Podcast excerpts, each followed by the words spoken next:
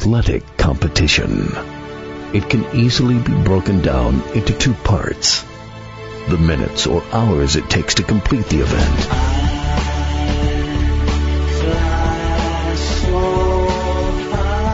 Then weeks, months, and years of joy or heartbreak.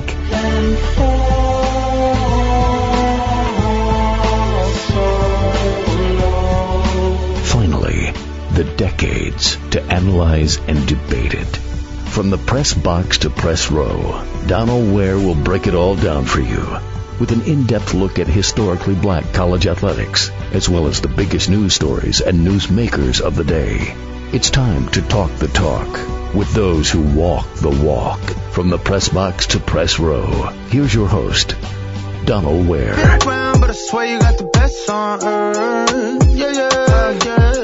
You're locked into the Doping Show on radio from the press box to press row. I am your host, Donald Ware.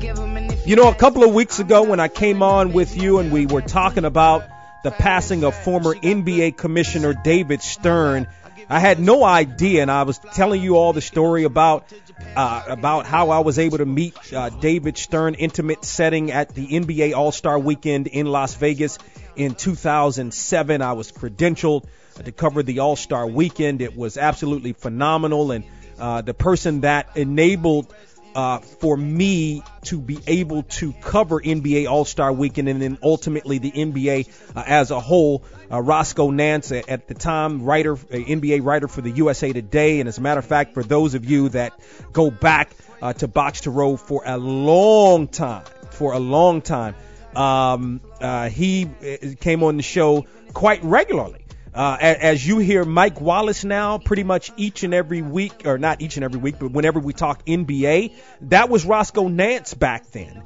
So I never thought that one week I'd be kind of sharing that particular story, and then the next week talking about the passing uh, of Roscoe Nance, which did happen on last week. And as a matter of fact, his homegoing service uh, was on Tuesday. It was a beautiful service up in the Washington area in Vienna, Virginia, more specifically. And I know they also had a service uh, on Friday in Union Springs, Alabama.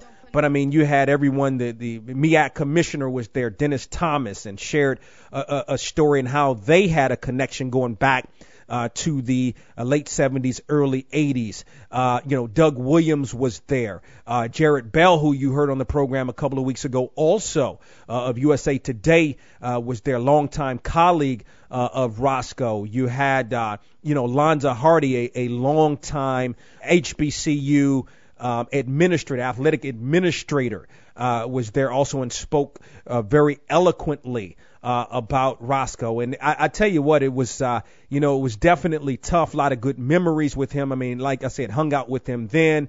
He's come on the show. We would talk uh, quite frequently. Um, and and the one thing about Roscoe, like I, you know, he and and what I found interesting and what I learned. So you always learn uh, things about people, I guess, unfortunately, when they pass on things that you didn't know. And I think the one thing that I learned about Roscoe was the fact that he had, you know, he he gave a, a lot of people nicknames, but you had to earn that nickname. So his nickname for me was Youngblood, you know, and I mean that's that's sort of a, a you know a common term going back to the 70s, but I took it as a term, uh, and, and after learning that more so, took it as a term uh, of endearment as one um, that's uh, really heavy into HBCUs and the HBCU sports, what we do here with box to row, et cetera. And so I took that as a term of endearment, meaning you know you're doing it now and it's cool. I was doing this years ago.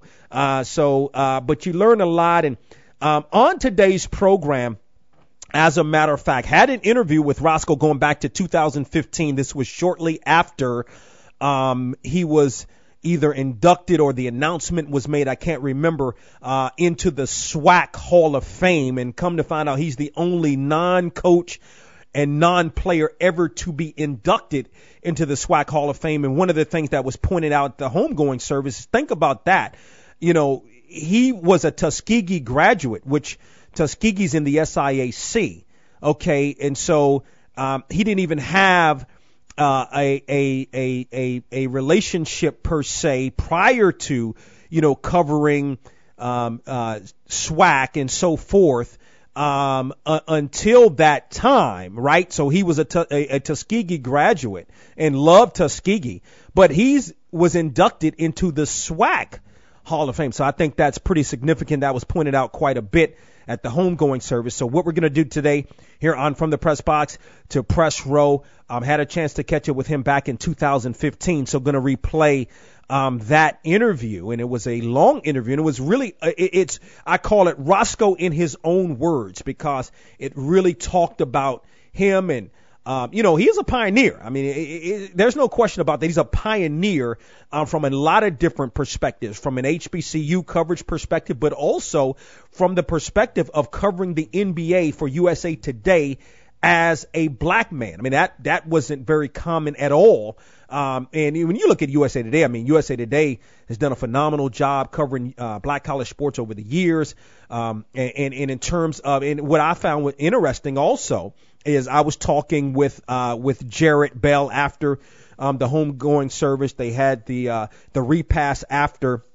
And it was he and three other of his colleagues that were there, all black, uh, you know, with various roles at the USA Today. So I thought that was uh, was very interesting. But the USA Today has been sort of, uh, I mean, they they've they've done a phenomenal job in terms, I think, over the years of hiring you know, black folks, uh, minorities, et cetera. They've done a really good job um, with that. But I mean, uh, to be on the NBA beat, you know, for 20 years, uh, starting in you know the mid 80s, I think is absolutely uh, phenomenal. So again, going to replay the interview we had with Roscoe going back to 2015, and also joining us today here on From the Press Box to Press Row, Lut Williams, editor of the Black College Sports Page, founder and editor. I mean, and the reason that I and how I met Roscoe, I don't remember. I, I think, you know, I may have been talking to Lut maybe about, you know, getting someone to kind of talk NBA. I didn't, I didn't know right. I, I grew up you know, when I was coming up and coming through school, you know, it was Eric Moore and Anna Dan. Uh, it was Lut Williams and the Black College Sports Page. I mean, that's, you know, that's who I knew, you know, so I didn't, I, I, I wasn't familiar you know, unfortunately at that time coming up, uh, you know, with Roscoe. But Lut Williams, editor of the Black College Sports Page, going to share uh, some memories that he has or had about Roscoe today on the program. I'm going to tell you what, Wednesday was a phenomenal day for HBCU football, and I'm going to tell you why. Uh, number one, you look at Tytus Howard, uh, guard, starting guard, that is, uh, for the Houston Texas Texans, formerly of Alabama State, a box to row All American, was named, uh, in essence, to the NFL's All Rookie team. So that was phenomenal. Then the other phenomenal thing that happened three former HBCU football players were elected to the Pro Football Hall of Fame. Donnie Shell, who, you know, we had Donnie Shell on the program maybe four or five years ago. And one of the questions that I asked him straight up, like, how is Donnie Shell not in the Pro Football Hall of Fame? It's a question that I've asked for many, many years. And uh, as a matter of fact, if you remember when I did those rankings for USA Today in late August, I had Donnie Shell like 30th, and I had him in the mix with all of the Pro Football Hall of Famers. The way I ranked it, I didn't rank anybody above. If you were a Pro Football Hall of Famer, then you uh, were automatically one of the tops you know, there's no question. The only thing I did, I placed Donnie Shell at 30 and like Charlie Joiner, who's a, is a Pro Football Hall of Famer at number 31. So, um, other than that, I thought Donnie Shell should have been in the Pro Football Hall of Fame. He's finally made it to the Pro Football Hall of Fame. Winston Hill, who was also uh, uh, on my list, was a an offensive lineman. Uh, played in the national in the AFL and the National Football League out of Texas Southern uh, was also on my list. I think I had him at like number 40, 40 or 41, something like that. And then Harold, and he, he, of course, he went to Texas Southern. And then Harold Carmichael, who went to Southern, great wide receiver for the Philadelphia uh, Eagles, had him at like number 45 or something like that. Uh, was also on my list. Um, was also elected to the Pro Football Hall of Fame. So you had three players, former HBCU players, elected to the Pro Football Hall of Fame, which is absolutely uh, phenomenal. Uh, one other time, three players in the same class, that is, elected to the Pro Football Hall of Fame. That's going back to 2014.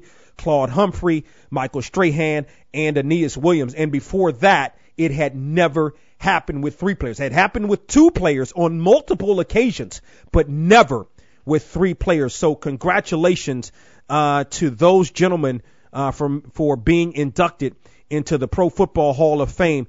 Definitely had uh, superb careers, superb careers. And uh, if you didn't have a chance, I mean, I know, you know, and I, and I explained how I did the rankings and so forth. Caught some backlash from people. You know, I mean, you, you, you know, you have to do, you have to do these things based upon, and the way I did it based upon the research. And like I said, I wasn't going to put anybody over a Pro Football Hall of Fame other than Donnie Shell. Um, but you know, it's open to conjecture. But I'd invite you uh, to Google uh, like USA Today Black College Football uh, NFL Top 100, something like that, and that page should come up. Or you can go to our Twitter account at Boxtorow, B-O-X-T-O-R-O-W, to check out uh, those rankings because, again, three of those players that I had in my top 50 uh, are now Pro Football Hall of Famers. So, um, uh, again, a great day for HBCU football going back to uh, Wednesday. If you want to participate, join us on the conversation. Maybe you have a uh, you have a memory of Roscoe Nance. Uh, want to join us on the conversation? Hit me up via Twitter at Box to Row, B O X T O R O W, or on Facebook, B O X the number two R O W. I also invite you to my personal uh, Twitter page at dware1. Follow me there. If you have a you know a question or a comment or what have you, you can uh, go there at dware1. Uh, also uh, on Instagram, follow me at where Donald. Thank you to all of the wonderful, wonderful affiliates around the country that carry from the press box to press row. For instance, WHUR 96.3 HD2 in Washington D.C. that carries the program.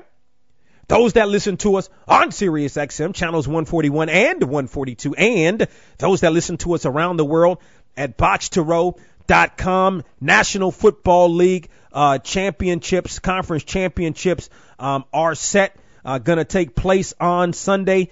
The Packers going to be at the 49ers, and the Titans going to be at the Chiefs. A great win by the Titans over the Baltimore Ravens. Never saw that coming. I thought the Titans, everybody talked about, uh, you know, uh, uh, Lamar Jackson and maybe what he didn't do, but I'm going to give credit to the Titans because the Titans had a phenomenal defense and contained, for the most part, uh, Lamar Jackson, particularly in the run game. I'm up against the break. Up next here on From the Press Box to Press Row, Roscoe Nance, as we remember him, Roscoe Nance, in his own words. You're listening to From the Press Box to Press Row. Groovy people. I like to be around groovy, groovy people. I don't like nobody that's got an ego. Groovy People by Lou Rawls, only having been two years old when this song came out. I, I don't know I'm not. I never heard this song. I don't think this was uh, as we celebrate the life and times of Roscoe Nance. This was the song that originally he had on his ringtone for so many years, and he ultimately went to uh, another song which we'll play uh, to end the show. But being an old soul like this song, of course, by Lou Rawls. So let's continue here. Again, had a chance to catch up with Roscoe Nance back in 2015, either shortly after it was announced, I believe, that he had been inducted into the SWAC Hall of Fame. May have even been after he was inducted into the SWAC Hall of Fame, but I had a chance uh, to catch up with him and talk with him about his career. What, what did it mean, first of all, to when you heard that you were inducted into the SWAC Hall of Fame? Well, initially, you know, I, I was very humble because I didn't didn't expect it, even though I knew that I had been, you know, nominated. Uh, you know, I just didn't expect it for, you know, for for various reasons. Uh, and one of which is that, you know, you know the things that I did and what I wrote about, and as it pertained to the conference, you know, it wasn't that wasn't even on on my radar or anything like this, any kind of recognition or anything. You know, I just looked at it as job and you know tr- just telling that conference's story and its coaches and athletes and all the people involved. So uh, it, it, it, it warmed my heart to know that um, you know what I did was appreciated, and uh, that I did a fairly decent job, I guess. You know, because most times as, as, as writers and in the media, you know, you, you, as you well know, Uh, the only time people, you know, give you any kind of attention at all is when they're, you know, complaining or criticizing something that you wrote.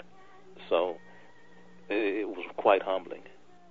Yeah, no, no, you're right. I mean, I think you you you hit it right on the head. And I mean, one of the things I didn't mention, and, and I guess, how did you kind of get your start? I mean, I guess you know, more prominently, you were writing for the Clarion Ledger, which still does uh, uh, to this day. I mean, and I, I would have to say that you probably, you know, started this with the whole coverage, especially of of Jackson State. The Clarion Ledger still does an outstanding job of that, and I would have to think part of that was because of you. But you know, how did you get started uh, in terms of in this in this newspaper business? Well, actually. Uh I, started uh, the uh, summer after my senior year in high school in Union Springs, Alabama. I was did a, a weekly just general uh, commentary type column for the uh, Union Springs Herald, and then from there, when I went to Tuskegee, uh, I became uh, sports editor for the uh, Campus Digest, the uh, the uh, school newspaper, and that's really where I got you know, involved in, in, in sports writing, uh, you know, writing about the teams and games and athletes at Tuskegee. Uh, it was just kind of a, I suppose, a natural fit because uh, sports and writing were, you know, I guess, two of my real, real joys. I wasn't much of an athlete, but I loved, you know, sports and uh, I, I just, you know, was always involved in it, you know, trying to play and reading about you know athletes and games, and you know just trying to soak up um, you know everything I could about about sports, and um, and and I guess the writing aspect of it is just something that I enjoy doing. So you know putting the two together, you know really uh, for me was not like you know work. It was it was fun. It was a joy. You know to do things that you that that that, that you really enjoy doing and to get paid for it. I mean, wow. Don't get any better than that. you know, obviously you were, you know, covering um, so much, and and you know, take us back to the the days of, you know, like Steve McNair and when when when Jerry Rice and so forth were at Mississippi Valley State. I mean, those were some golden times, especially when it relates uh, to the SWAC and HBCU football.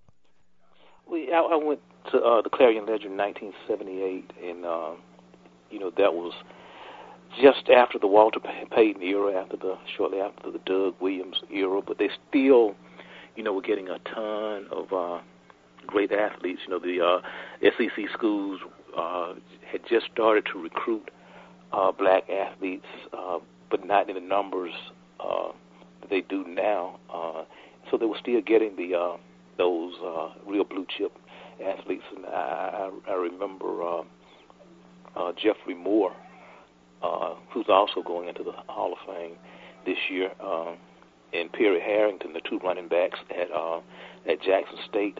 The first year I was there, both of those guys ran for uh, more than a thousand yards in the same season. Uh, and you know, the, Jackson State had you know Chris Burkett, who went on to the NFL as a receiver, Buster Barnett, uh, you know Larry Cowan, who went on to play in Canada, uh, Otis Brown, who was drafted by the Cardinals. I mean, you just, I mean, it was just so many, so many uh, guys. You know, and I, I used to joke that you know you could walk on a a SWAC campus and, and, and, and shake a tree, and you know three or four uh, NFL draft picks would fall out. I mean, it was just that much talent floating around. And but down at Alcorn, you had guys like uh, Roynell Young, the defensive back who played for the Eagles, and Leslie Frazier, who know, won a Super Bowl ring with the Bears, and uh, Ike Holt, who played for the Cowboys and the uh, Minnesota Vikings. Uh, mean, and it, and it, you know, you could just go through the conference and um, you know you had guys like that uh, that just were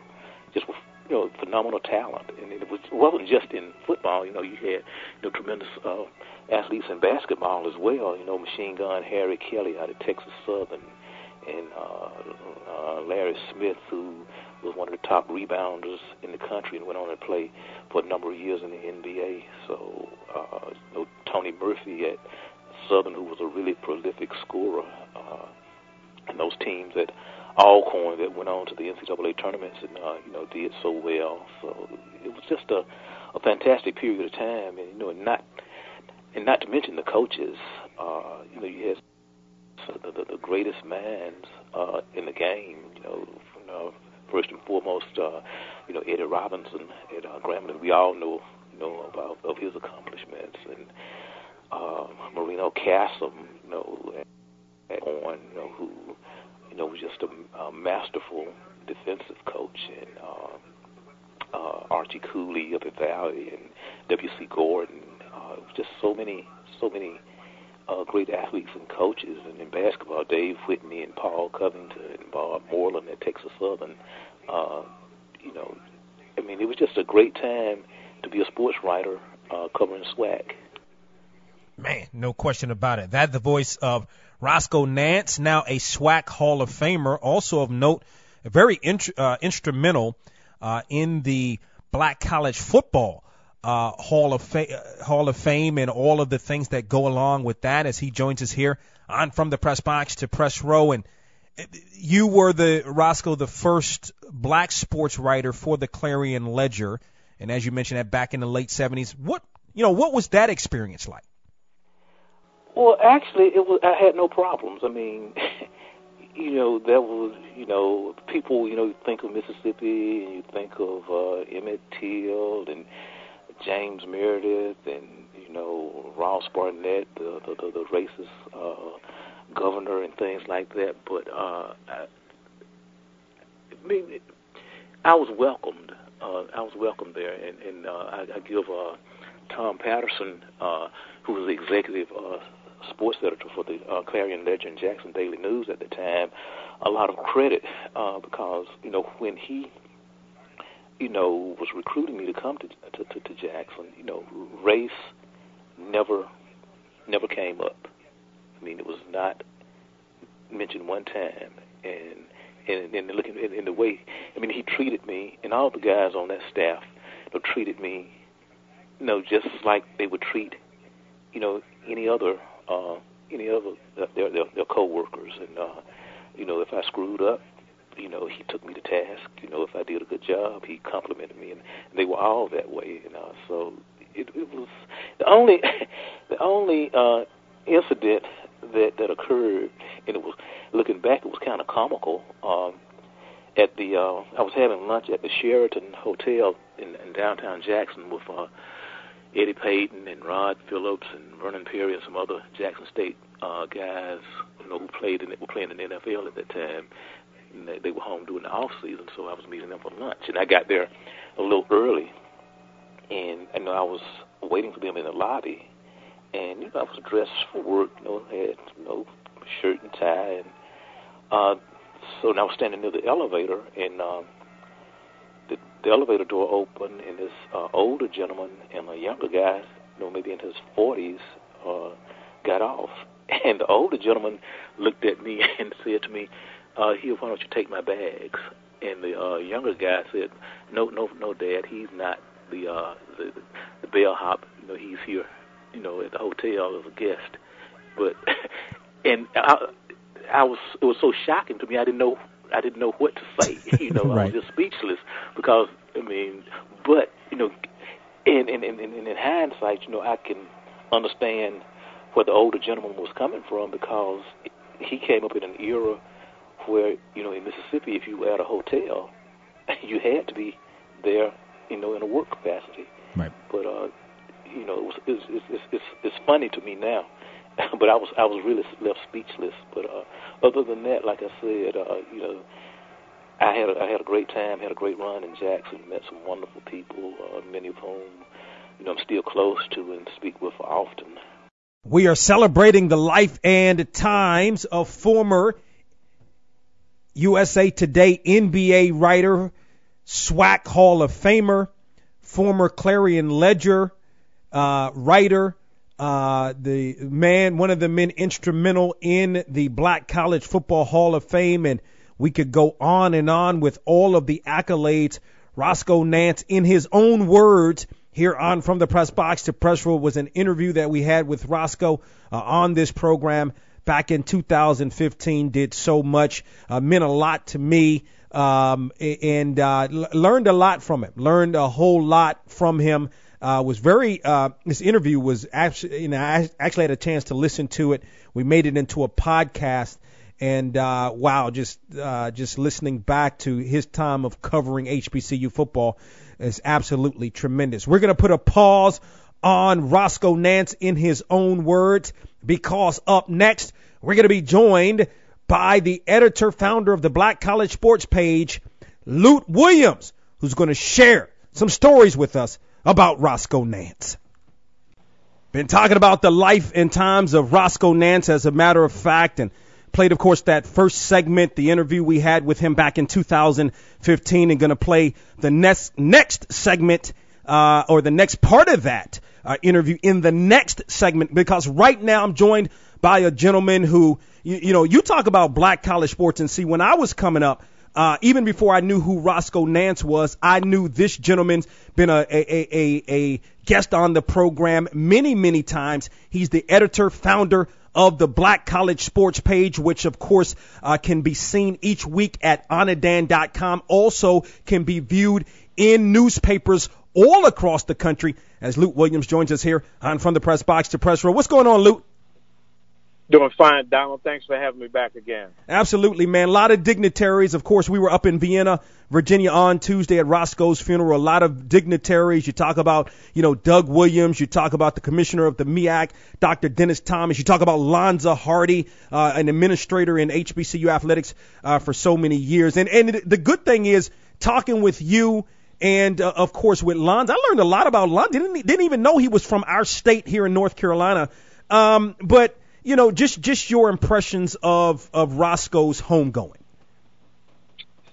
Yeah, uh, it was a very nice service, uh, Donald. Um, you got a, a an opportunity to know Roscoe for many different uh, directions. Um, as a family man, um, as an Omega or Q, uh, his beloved fraternity, um, as a writer, and per- perhaps more importantly, just as a person uh, how loved he was, how respected he was, how much of a leader he was in any uh, in any area in which he worked, whether it was in his fraternity, whether it was in his community, whether it was as a, a writer, uh, whether it was in his uh, to his university, Tuskegee University, where he went to school. In every way that you can possibly imagine, Roscoe was an example and a leader. Uh, the service had uh, friends of his, primarily from his fraternity, people from USA Today, which is one of the places he worked amongst several others. But the biggest thing was just the amount of respect that everyone had for Roscoe. I would even go farther than that to say really the love that everybody had for Roscoe because he was such a kind and gentle, uh, sincere person. Uh, Roscoe would always give you uh, his perspective, his advice, how he thought about a situation, but it was never like he was forcing it on you. He was it's quite common for he and I to have conversations. And in addition to that, he was a Steelers fan, just like I am, a Steel, Pittsburgh Steelers fan.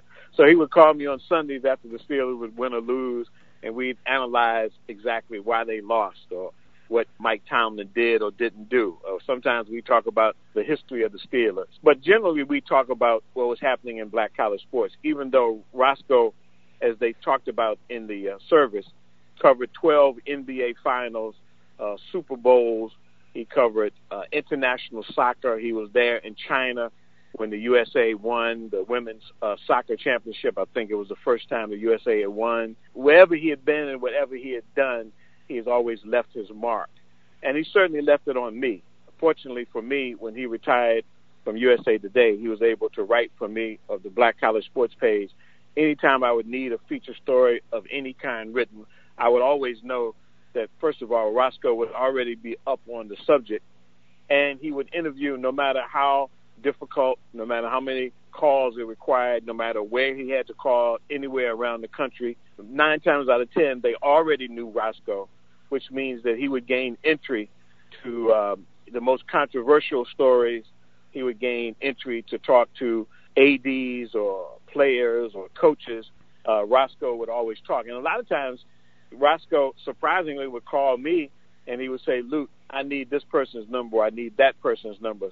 So we had a very, very, very close relationship. So his passing really hit me hard uh, because you know it's almost like when you don't have a person like him to converse with, to run to run stuff by, to bounce stuff off of, it becomes kind of lonely in this in this uh, in the black college sports world. And I love and always wanted to hear his perspective and tell me what he thought about things. If I was if I was thinking about writing a story, if I was thinking about a certain angle, sometimes he would give me another angle. Uh, sometimes he would say, "Well, let me write it because I'll I'll put forward this angle." So um, you know, he was uh, you know I loved him to death, man, and he was uh, he was a great guy, and he's going to be I mean sorely missed. That the voice of Lut Williams, editor, founder of the Black College Sports page. As he joins us here on From the Press Box to Press Row, we're talking about the life and times of Roscoe Nance, and as a matter of fact, a life well lived. Y- you know, it's interesting because, um, you know, when I, I, and I've known you for so many years, and I've always told the story to you and have told this before, um, that the first time I had an opportunity to meet you was at the Celebration Bowl. I think it was the last one in '98 I was I didn't I was sitting by you. Oh, the, oh, you're Lut Williams. Yeah, I read I read the Black College Sports page all the time. Like really, you know, I had just graduated from Morgan, um, but that, that was the Heritage Heritage Bowl. Yeah, I'm sorry. Uh, yes, yes, yes. Her- Heritage yeah. Bowl. Yes. Um, right, right. Yeah. So, but you and I, I, I don't know. I was looking to get an in in the NBA or whatever, and you said, hey, you should reach out to Roscoe Nance. So you introduced us, and that's how I got to know uh, Roscoe. But how, how did you all, you know, initially meet? That's a good question, uh, uh, Donald, and I'm not sure, but I think um, I started my sports page in 1994 on the heels of Steve McNair uh, breaking records and making headlines and finishing third in the Heisman Trophy race in 1994. And I think what happened at the time, Roscoe was still working at USA Today. And I think that Roscoe, being the kind of black college guy that he was, that he heard about the black college sports page, and I think it was, if I'm not, if I'm, if I'm not, if I'm not mistaken, I think it was that I was looking like you were looking for somebody for the NBA. I was looking for somebody who had a number. Let's say I was trying to reach. I think I may have been trying to reach Doug Williams, for example, and somebody said call Roscoe. Roscoe's got everybody's number, and I and I called Roscoe and I introduced myself, and he said, "Yeah, I've, I've been seeing your page. I like the stuff you're doing," and that's what began our relationship. And um, and at the time, he was working with working at USA Today. And it was funny. I put in my page this week. I did kind of a tribute to Roscoe this week, and I put in my page. You know, Roscoe uh, is a big football guy, a big basketball guy, a big. Uh, started out as a SWAC guy, but he's a big black college guy. But when he went to USA Today, um, after he had covered Jackson State for the Clarion Ledger, the Jackson Clarion Ledger in Mississippi, when he went to USA Today, he was covering soccer. So I was laughing. I was like, Roscoe, what are you doing covering soccer? And he was saying, I, I said, do you know how many players are on the soccer field? He said, nope. I said, do you know the positions of on a soccer team? He said, no. I said, well, what are you doing uh, covering uh, soccer? He said, that's my job. meaning, meaning that uh, they could have told him to cover, you know, badminton, or could have told him to cover swimming or water polo, for that matter. USA Today was paying him and he was basically saying, you know, I do what they pay me for. I don't choose. You know, I wouldn't be covering soccer if I had a choice, but that's what they're paying me to cover, so I'm covering soccer. And he did that very well. And eventually uh, uh, started covering the uh, the NBA. And I used to always listen during the NBA finals, in particular, when they would uh, broadcast the uh, the the press conferences after the games. I would always listen for Roscoe's voice, and I would tell my wife or whoever was watching with me, that's Roscoe asking the question because we had developed such a great friendship. and you know, I think that's a great point, Luton. That that leads me to sort of my next question because after you know sort of afterwards it was uh, and by the way shouts out to Jarrett Bell of USA Today who was there uh, also and you know it was you myself uh, and, and uh, we were sitting around just kind of talking um, you know just about the Black College Sports page. And, and to your point, Roscoe was he was the first daily writer at the Clarion, uh, black writer that was uh, at the Clarion Ledger there in Jackson. And um, you know, paved the way for you know a lot of us to do what we're doing now. But you know, specifically for you and uh, uh talk about you know the the significance, the importance of you know the Black College Sports page, even even now, you know, you have the Black College Sports page, Anadan, you know, Box to Row, et cetera. These entities uh, now doing what we do from an entrepreneurial uh, standpoint, and then of course a guy like Roscoe sort of paving the way for that. Yeah, and you know the the reality is, you know, like like Roscoe did, he grew up in Union Springs, Alabama. He went to Tuskegee so he knows the, the, the legacy and the history of black college sports. So when he had an opportunity, he didn't start at Jackson Clarion Ledger. He started in Columbus, Georgia, uh, at the at the daily newspaper there before he went to Jackson. And when he got to Jackson, he was able to give uh, Jackson State the kind of coverage that's usually reserved for the larger white institutions, the kind of uh, beat coverage, daily coverage to cover Jackson State forwards, backwards, and sideways. And he was there during the time when Jackson State had a coach named W.C. Gordon, who became very legendary. They had uh, not only did they have Walter Payton, but they had a whole slew of guys that ended up from Jackson State uh, going on to the NFL and making their mark in the NFL. So from that standpoint, he developed a reputation. I think the Jackson Clarion Ledger was owned by Hearst newspapers. That's how he ended up getting to how he ended up getting to USA Today because it was the Hearst uh, company that started USA Today as a national newspaper, and they hired reporters from uh, Hearst newspapers around the country basically to save money. That's how Roscoe got started there. But uh, what he did and the kind of coverage that he gave, and not only he gave while at the Clarion Ledger, but even when he went to USA Today, they would allow him to write stories, particularly uh, related to black college sports that would be in USA Today. And see, when I was starting my page in 1994, when I told you on the heels of Steve McNair and the great things that Steve McNair was doing, I thought it would be no better time to start a publication focused on black college sports than that time when there was a national kind of lens being put on black college sports primarily because of Steve McNair. And I mean, for those who don't know or weren't around at that time, I mean, Steve McNair was basically uh, performing miracles every Saturday, and he was throwing for four and five hundred yards and six and seven touchdowns, and he was breaking. I think he ended up breaking something like forty some uh, college records during that year. So I couldn't have picked a better time uh, for me to start the Black College Sports page than at that time. And Roscoe was one of those guys that supported me from the beginning. And at the time, because he was working at USA Today, uh, sometimes when I would ask him about writing stories, he didn't, um, you know, really have the opportunity to do it, didn't have the time to do it. So I stayed on him, and when he did retire, that's when he decided, you know, you know, just call me. And you know, one thing I love about Roscoe, Roscoe didn't believe you didn't uh, get Roscoe to write a story and not pay him. Roscoe told me stories about how he would get on a plane and fly from the D.C. area or fly to Atlanta or fly to New Orleans. or somebody owed him some money and didn't pay him, Roscoe was going to make sure his name was not going to be on the list of unpaid uh, unpaid folks. And That's just how real and how serious he was about this thing that we're doing. So I made sure I always paid him. You know, right after he wrote the story, he would get paid. Absolutely. Check probably, out. probably, probably, Donald, why we maintained a friendship. yeah, no, I, I, I hear you, man. So check out, of course, the Black College Sports page. You can check it out on anadan.com each week in newspapers around the country. He is Lut Williams, editor, founder of the Black College Sports page, joins us here I'm From the Press Box to Press Row. Lut, man, always great to catch up, man. I know I'll see you real soon. Looking forward to it, Donald. Thanks again for having me, especially to talk about my man, Roscoe Roscoe Nance, the dean of black college sports writers. Very well said, Lut, no question about that.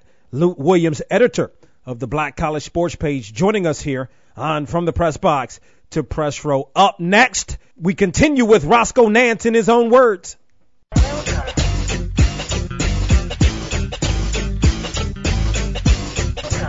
It's Donald Ware. From the press box to press row. As we celebrate the life of Roscoe Nance, who passed away on last week, we continue with the conversation. Had a chance to catch up with Roscoe Nance back in 2015 right here on From the Press Box to Press Row as we continue with Roscoe Nance in his own words. You know, take your experiences uh, from the your college days uh, at Tuskegee with the student newspaper to the Inquirer in uh, out of Columbus, Georgia, and then of course the Clarion Ledger to the USA Today. You know, how did that come about? And ultimately, you became an NBA reporter for the USA Today. Well, the way I got to USA Today is that uh, the Gannett Company bought the uh, the Clarion Ledger.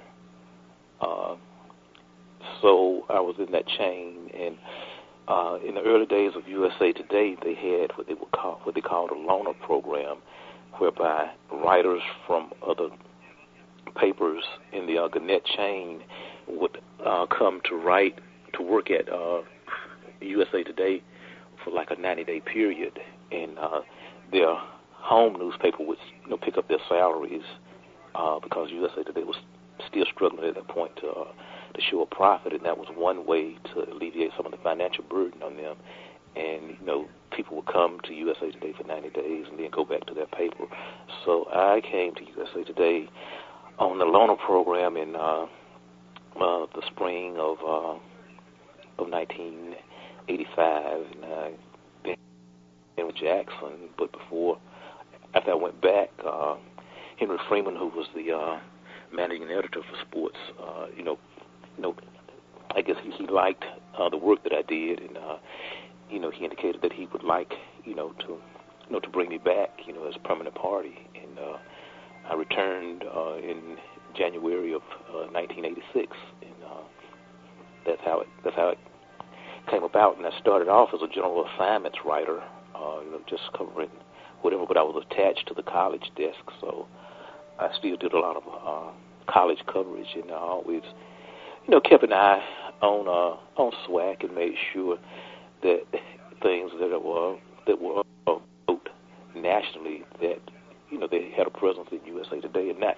not only uh, SWAC, but I tried to do that with all of the HBCUs because uh, as we we know even now that uh, their stories are not being told the way they should be told uh, for whatever reason. But I, that, that was just something that I try to take on myself to do. No question, and I think USA Today does a still does a pretty solid job, uh, not just with HBCU, but you know with with smaller schools uh, and such.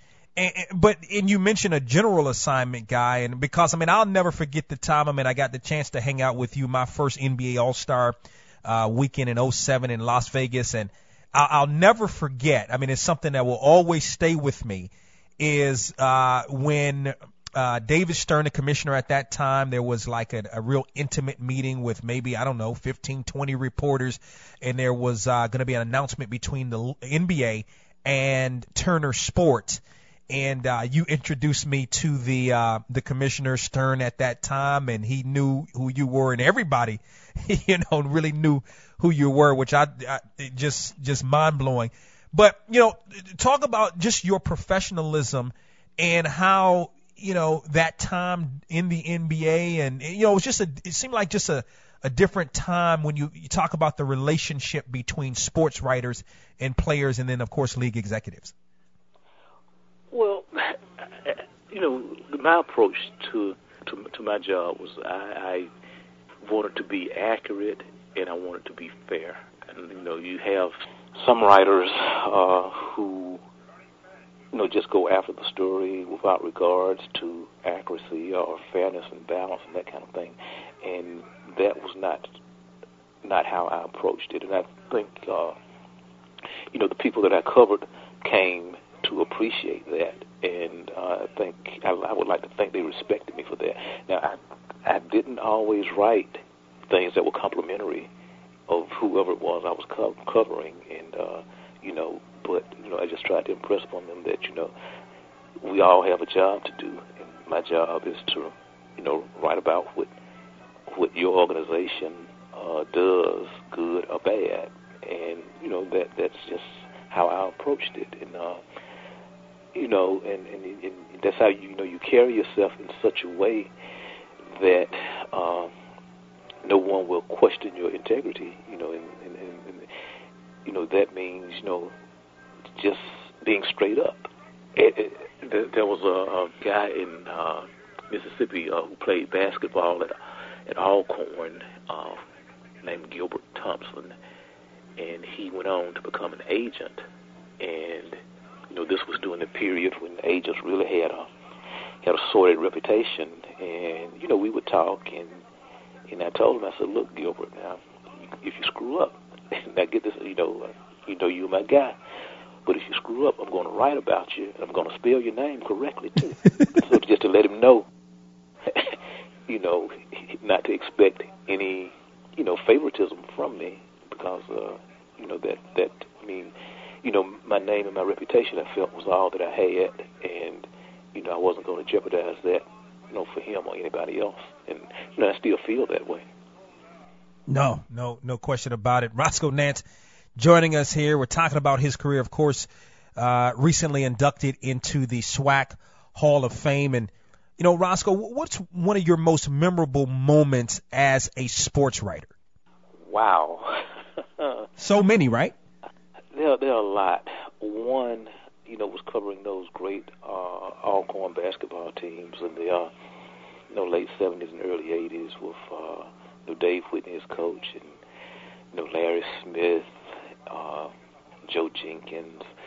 Uh, later on, uh, Eddie Archie, Aaron Brandon, Michael Phelps, uh, Tommy Collier. You know, I mean, that, that those teams, you know, they went to the NCAA tournament, uh, NIT tournament, and their their greatest legacy, you know, in addition to having won games in those tournaments, is that they never lost by more than 10 points. They were always competitive, even though they played the likes of LSU, Indiana, Kansas, Georgetown. You know, they were always in the game, and that that uh, I think uh, did a lot to open pe- people's eyes about the quality of uh, black college basketball.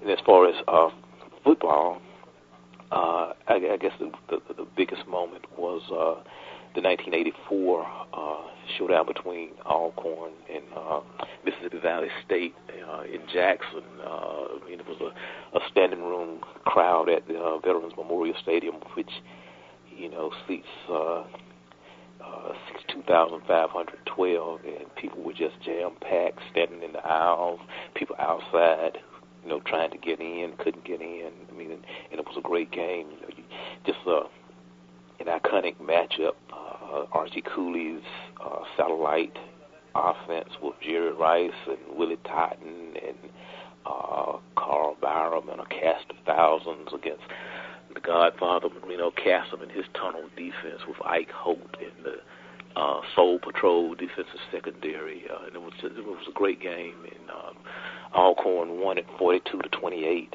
uh, but that was truly one of the uh, great, great, great moments in uh, black college uh, football. You know, seeing uh, Oil Can Boyd pitch at Jackson State, uh, I mean, he was he was a tremendous pitcher and supremely confident. Uh, you know, and he would always say, "Nobody gets a hit unless you know I want them to get a hit." Mean, they would play the likes of Mississippi State, and you know, which was one of the top-ranked programs, and you know, they would you know have some epic battles. Uh, and uh, Southern's baseball team with uh, Roger Cador, who is still there doing an outstanding job, and Grambling's great baseball teams with uh, Wilbert Ellis as coach. Uh, I mean, they just have so many there was just so many, many uh, great moments. Uh, the uh, first uh, one double A playoff with Jackson State and uh, Florida A&M at uh, at Veterans Stadium. You know, for, I mean, in, it was so cold that you know icicles were on the bleachers. Uh, you know, in Florida A&M won that game and went on to win the national championship. And, and, and, and some of the times that I cherish, you know, was just the, you know the conversations that I would have with uh, Coach Robinson. You know, just the pearls of wisdom that he would share. And uh, you know, I felt the way that you felt when you know you was mentioned that uh, David Stern knew who I was. Mm-hmm. You know, and, and in talking to uh, Coach Robinson, and for him to know who I was, that just meant so much to me that you know he is the great Eddie Robinson who actually knows my name. You know, because you know you think about over his long career the number of people that he's met, but you know he was just that kind of a person uh, to. Uh, know, remember people and uh, you know make them feel make them feel special. I think that was part of his uh, of his greatness in how he got uh, the kids at Gram- Grambling, you know, to play so hard and so well for him is that he he really made them feel special. So that was Roscoe Nance in his own words and just a wealth of knowledge, just a wealth of knowledge uh, with respect to a, a number of different things, HBCU, sports, NBA, etc. Uh, again, passing away on last week as we celebrate uh, his life and his times right here on From the Press Box to Press Row. My time is about up. I thank you for yours. Thank you to Lut Williams, editor and founder of the Black College Sports page for joining us on the program. Don't forget, um, you know, listen, our our black newspapers are still relevant. May have one in your area, and if so, you may be able to find the Black College Sports page in one of those papers. So uh, check it out. We had a great show, as a matter of fact, this past weekend. Will Downing who is a graduate of Virginia Union, was on the program, R&B singer Raish, and one of the stars of the new movie Bad Boys for Life, Paola Nunez, joined us on From the Press Box to Press. We're going to do more of that type of thing. Of course, that's each and every Saturday, 7 a.m. Eastern, 4 a.m. Pacific time on Sirius XM Channel 141. And always remember to support those that support Yo, from the press box to press row is presented by DW Communications. Express yourself. You don't never need help from nobody